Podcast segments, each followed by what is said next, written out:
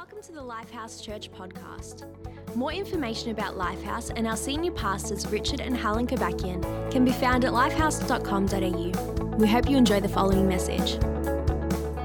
Today, I want to speak to you about becoming a, a dream chaser, about how to take hold of your dream. You know, when you're living in a nightmare, how do you, how do you move into the dreams that you have and the dreams that God has uh, for your life? And I, I want us to go back to the Old Testament, back to a story that I visited before with you, and that's the story of the prophet Elijah. We're going to jump into it in uh, 1 Kings chapter 17. The setting there is that Elijah, the prophet of God, has gone to Ahab, a backslidden king at the time, and he makes a declaration on behalf of God, telling him that there's going to be no rain in the land for three years except at God's command. And uh, he, he's saying to King Ahab basically, God is going to show you who the real God is, and it's not the gods that you've started worshiping. After making that declaration, that God then tells Elijah, You better go and hide. Go and hide in a Kerith ravine east of the Jordan, and you will drink from the brook. And I've directed ravens to supply you with food there. The Bible says this it's an incredible statement. While he's there, out in the wilderness, by a brook, ravens brought him bread and meat in the morning, bread and meat in the evening, and he drank from the brook. In other words, he's living the dream.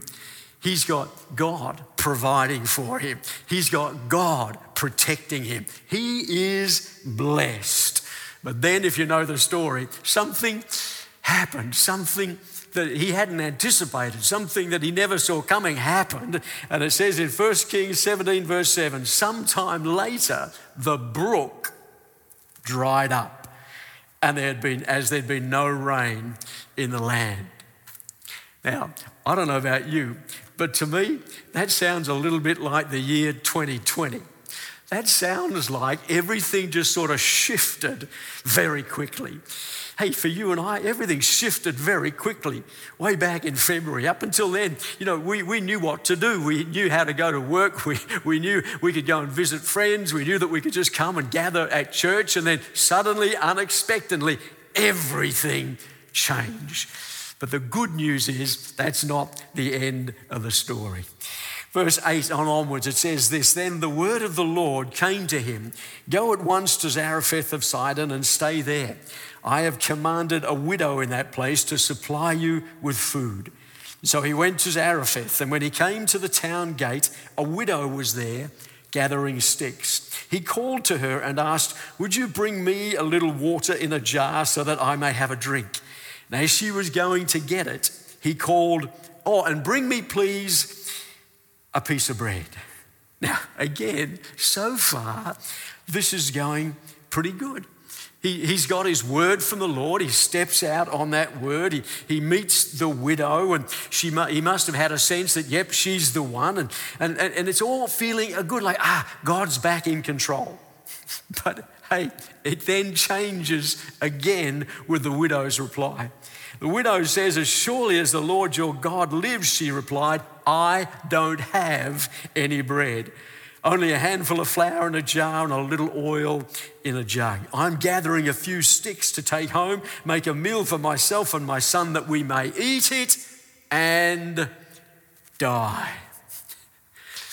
I don't know if you've noticed or not, but oftentimes when you're following a dream from God, it often gets a lot worse before it gets better. And I want to encourage you, if that's how you're feeling today, I want to encourage you. It's not necessarily because you've done anything wrong. It's not necessarily that your faith has failed. It's certainly not that means that the devil's in control or the devil's bigger than God. What it means is God is taking you and I on our journey of faith.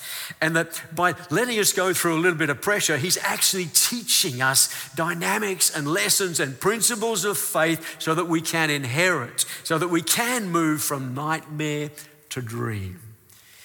Verse 13 Elijah said to her, Don't be afraid.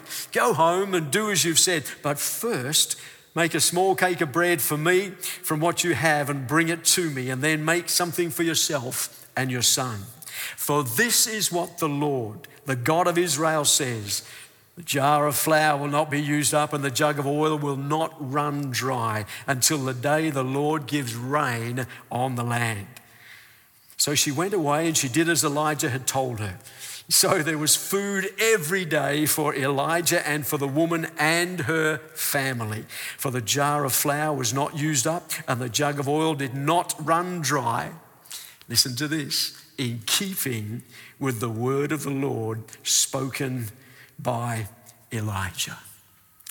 Hey, let's pray. Why don't you, right now, wherever you're sitting, wherever you're listening, watching this podcast, why don't you just close your eyes, pause for a moment.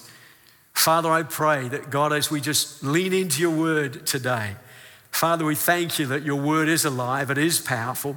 And our prayer today, God, is that all distractions would go that we would lean in, receive your word, and your word would cause faith to rise in every heart, I pray, in Jesus' name. You know, this is an incredible story, isn't it? It goes from, from nightmare to nightmare, but ultimately, the prophet ends up in a, in a dream that would have seemed impossible. And the reality is, when we consider this whole principle, we've got to understand God is into dreams. God's got a dream for your life. John 10 10 says that the devil has come to rob, to kill, and to destroy. But Jesus said, But I have come that you might have life and hey, he's not talking about just a survival kind of life. He's talking about what the Bible calls is the word there is Zoe, which is, is the God kind of life. And I don't know if you know anything about God, but God's a pretty good God. He's a pretty big God. He's a pretty abundant kind of God. And he's got a dream for you and I, just like he's got a dream for all of humanity. But we've got to understand that the dreams don't just fall out of the sky. You know, in the natural, we understand that. Proverbs 28, verse 19 says this Those who work their land will have abundant food, but those who chase fantasies will have their fill of poverty. I have a, a, friend who's a very, very successful business person. He tells the story about how one day a friend came to him who was also in business and he said to him, Boy, you're, you're so lucky. Like, you're so lucky. Everything you seem to do just turns to gold and, and your business has just thrived year after year after year. My friend told him the story. His reply was very, very simple. He said, Well, all I know is that the harder I work, the luckier I get. See, there are things that, that we have to do. We understand that. In the natural, if, if we want a great marriage, we have to do things. If we want great families, we have to do things. If a farmer wants a great harvest, he has to sow seed. And it's exactly the same when we talk about our dreams in God. God's purposes for our lives demand our cooperation, demand our ongoing development of faith because they do not just drop out of the sky. I've heard somebody equally just say, well, you know, you're just blessed. Well, were they just blessed? Or did they dare to believe? And did they dare to take steps that would help them walk out of their nightmare and into a dream? See, here's the first thing I think we learn from this lesson, and this is that. If you're stuck in a nightmare but believing for a dream, you've got to maintain what I call a relentless hunger for the presence of God. One of the things I love about this story is what scripture says Elijah didn't do. It doesn't say that Elijah panicked and that he, he fell into the fetal position or he started crying out to God, complaining that the brook had dried up. He didn't panic. He, he didn't race around looking for something to, to dig into the, the sand of the dried up creek bed, trying to find his own water to solve his own problem. It's fascinating. Verse 7 says the brook dried up, but then verse 8 simply says this the word, then the word of the Lord came to him. You know, I think that silence says something. To me, it says that when the brook dried up, Elijah simply waited for his word. Can I say, God never holds back when we wait on him. You might say to me, well, Pastor Dave, that's okay for the, for the great prophet Elijah. Eli, you know, the prophet's always here. Or you might say, that's great for you because you're a pastor, or it's great for a leader. But no, no, I want to tell you this morning, God is waiting. God is longing to speak into all of our lives. And the incredible thing is today, there's promises all through the Word of God. When we lean into, when we have that kind of hunger for the presence of God, He never disappoints us. He will always be found by us and speak to us just at the right time, exactly what He knows we need to hear. Jeremiah 29, verse 13 You will seek me and find me when you seek me with all of your heart and I will be found of you, says the Lord. Proverbs 18, verse 17. I love those who love me, and those who seek me will find me. Psalm 9, verse 10 Those who know your name trust in you. Listen to this. For you, Lord, have never forsaken those who seek you. And hey, friends, it's not just in the Old Testament.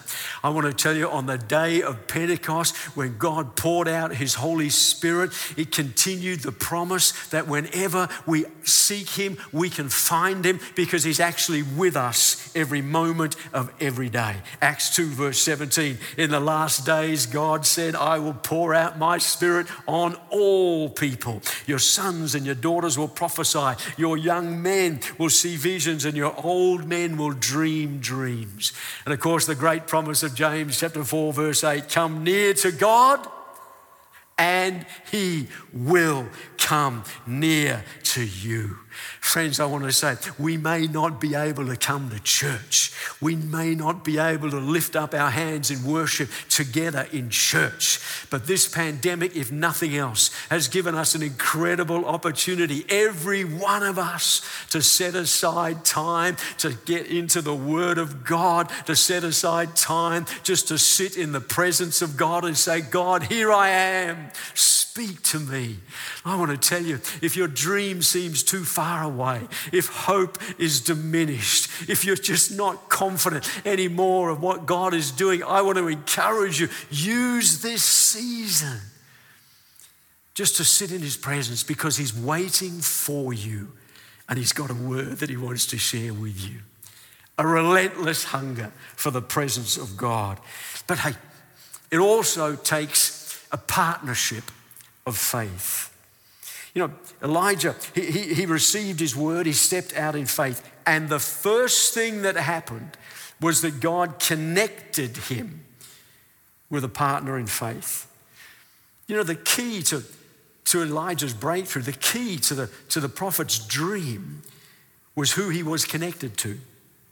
Nothing happened for Elijah until he was connected to the widow woman. And nothing happened to the widow woman until she was connected to Elijah. You see, God's into partnership. I want to ask you a question this morning. Who are you in partnership with? Who are you connected to?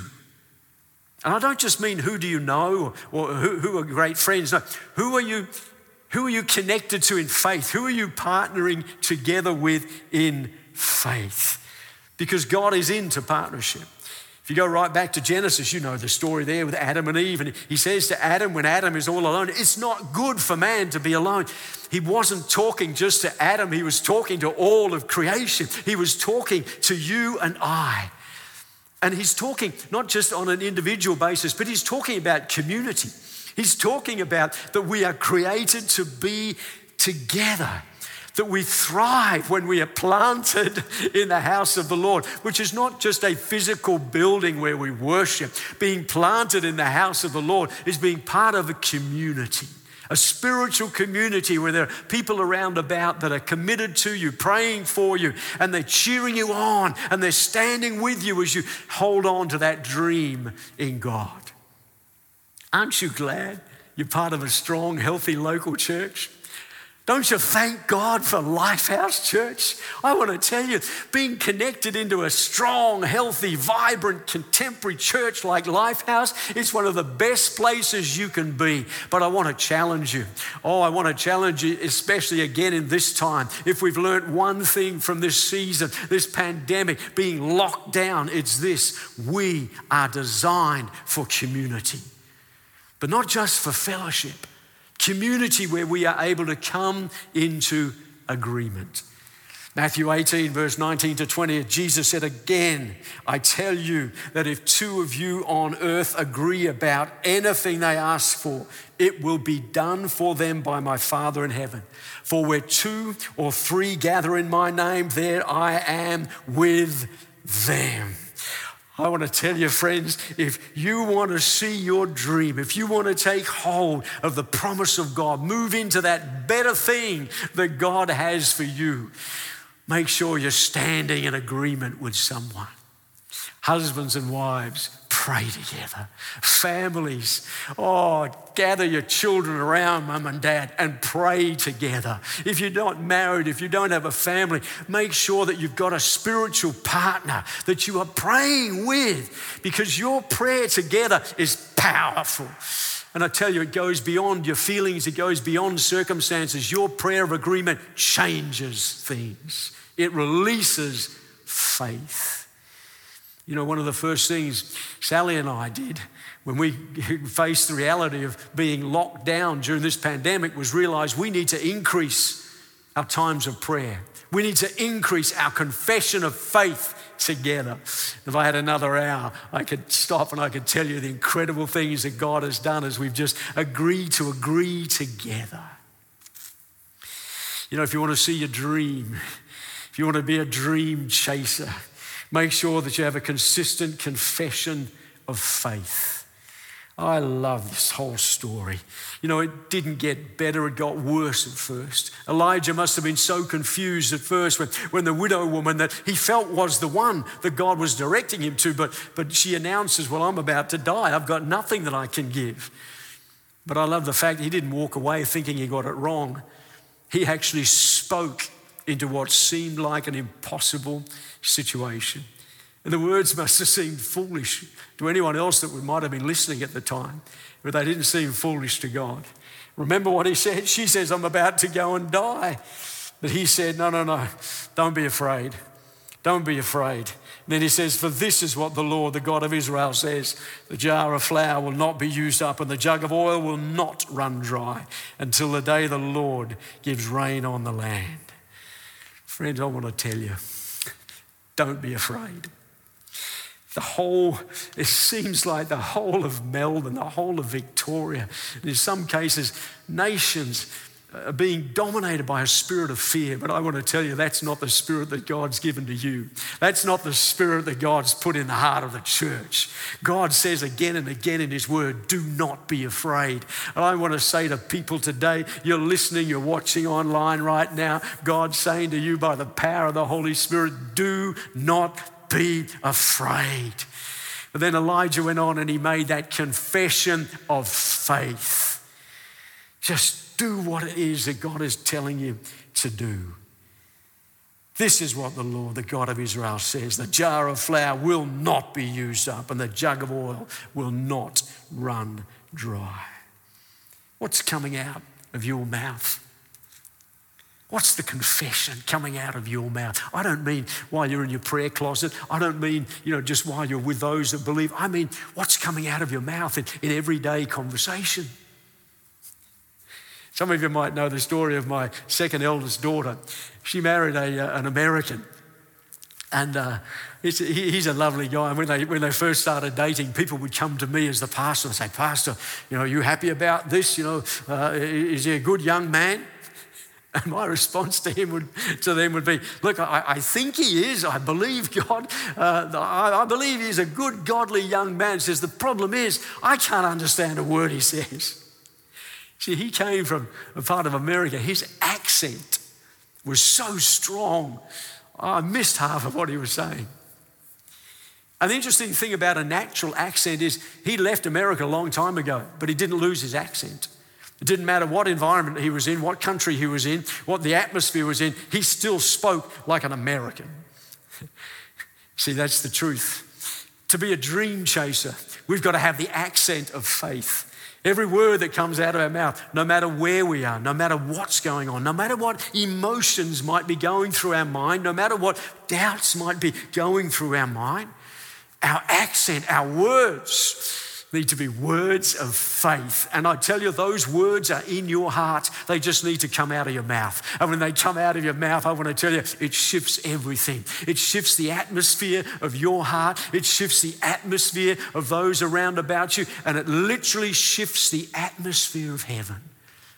Heaven leans in to declarations of faith. And when heaven leans in, you know the devil flees. Here's the last thing if you want to see a nightmare turn into a dream, well, you just got to sometimes do something a little bit scary. You know, the most important thing about a dream is some stage you have to get up. You have to get up and start going to work. It's like the principle I opened with if a harvest is to come, you have to sow a seed. If a business is to be successful, you have to sow some finance. If you want to go out with that girl, you better go and ask her for a date. The principle is that all of those things might be a little bit scary. When you sow a seed, there's no guarantee. In fact, it just disappears. And the drought may come, all kinds of things might happen, but you've got to sow the seed. When you make that investment into a business, well, you don't know whether it's going to succeed. You have to sow something in before you get the return. And it's a spiritual principle as much as it's a physical principle. Hebrews teaches us without faith, it's impossible to please God. James tells us in James chapter 2, verse 17 faith by itself, if not accompanied by action, is dead. Friends, here's the thing God dreams don't just fall out of the sky, we have to invest in them. Psalm 126, verse 5 to 6. This is a scripture I've been meditating on recently. It says this Those who sow in tears will reap with songs of joy. Those who go out weeping, listen, carrying seed to sow will return with songs of joy, carrying their sheaves with them. Here's the point. Right now might feel like a season of weeping. Right now, things may be tough in your world. But no matter what we're going through, a season of weeping, a season of hardship, a season of sorrow, a season of pain. No matter what season we're going through, Scripture is telling us we can cry and we can carry seed at the same time. We can be doing it tough, but still speak faith at the same time. We can be feeling the pressure, but still take steps of faith that are going to release the blessing and the favor of God. Don't be driven by emotion. You may be weeping, but we can still carry that seed. And when we plant that seed, God sees it. God brings a supernatural return in His timing, in His way. I don't know what it is that you need to do, but I can encourage you that when you start taking steps of faith, it's going to release a new season. It's going to bring the close to your nightmare and begin the dream of God's blessing and promise over your life. God's into dreams. God's into his dream for you. You know, the gospel is actually all about a dream that God had for humanity.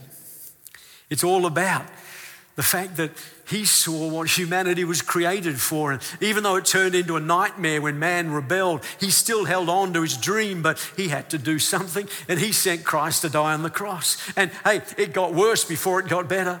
I can imagine the party in heaven the night of the crucifixion, all of the demons in hell racing around having a party, thinking they'd won because it got worse before it got better. But hey, how many people know the resurrection was coming? All they had to do was hold on. And in three days' time, Christ rose from the dead, and suddenly the dream that God had for humanity became a reality. I want to tell you, every believer, if you're listening to me today, I want to encourage you hold on to your dream. Be a dream chaser.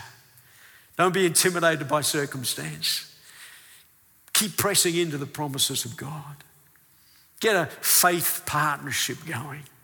Let the confession of your mouth be a confession of faith and take the steps that you need to take because God is going to take you on that journey.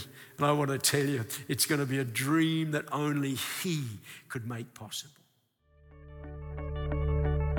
Hi, I'm Richard Gabakian, pastor of Lifehouse Church. Just wanted to say thank you for listening to this message, and I hope and pray that you feel that it's added value to your life. My greatest desire is to see people develop a personal relationship with Jesus, which can begin by praying a very simple prayer. I'm going to pray that prayer right now, and if you'd like to begin that relationship, you can just repeat after me Lord Jesus, I need you in my life. I choose you as my only hope of being forgiven. Please come into my life and let me begin a relationship with you that will last for all eternity.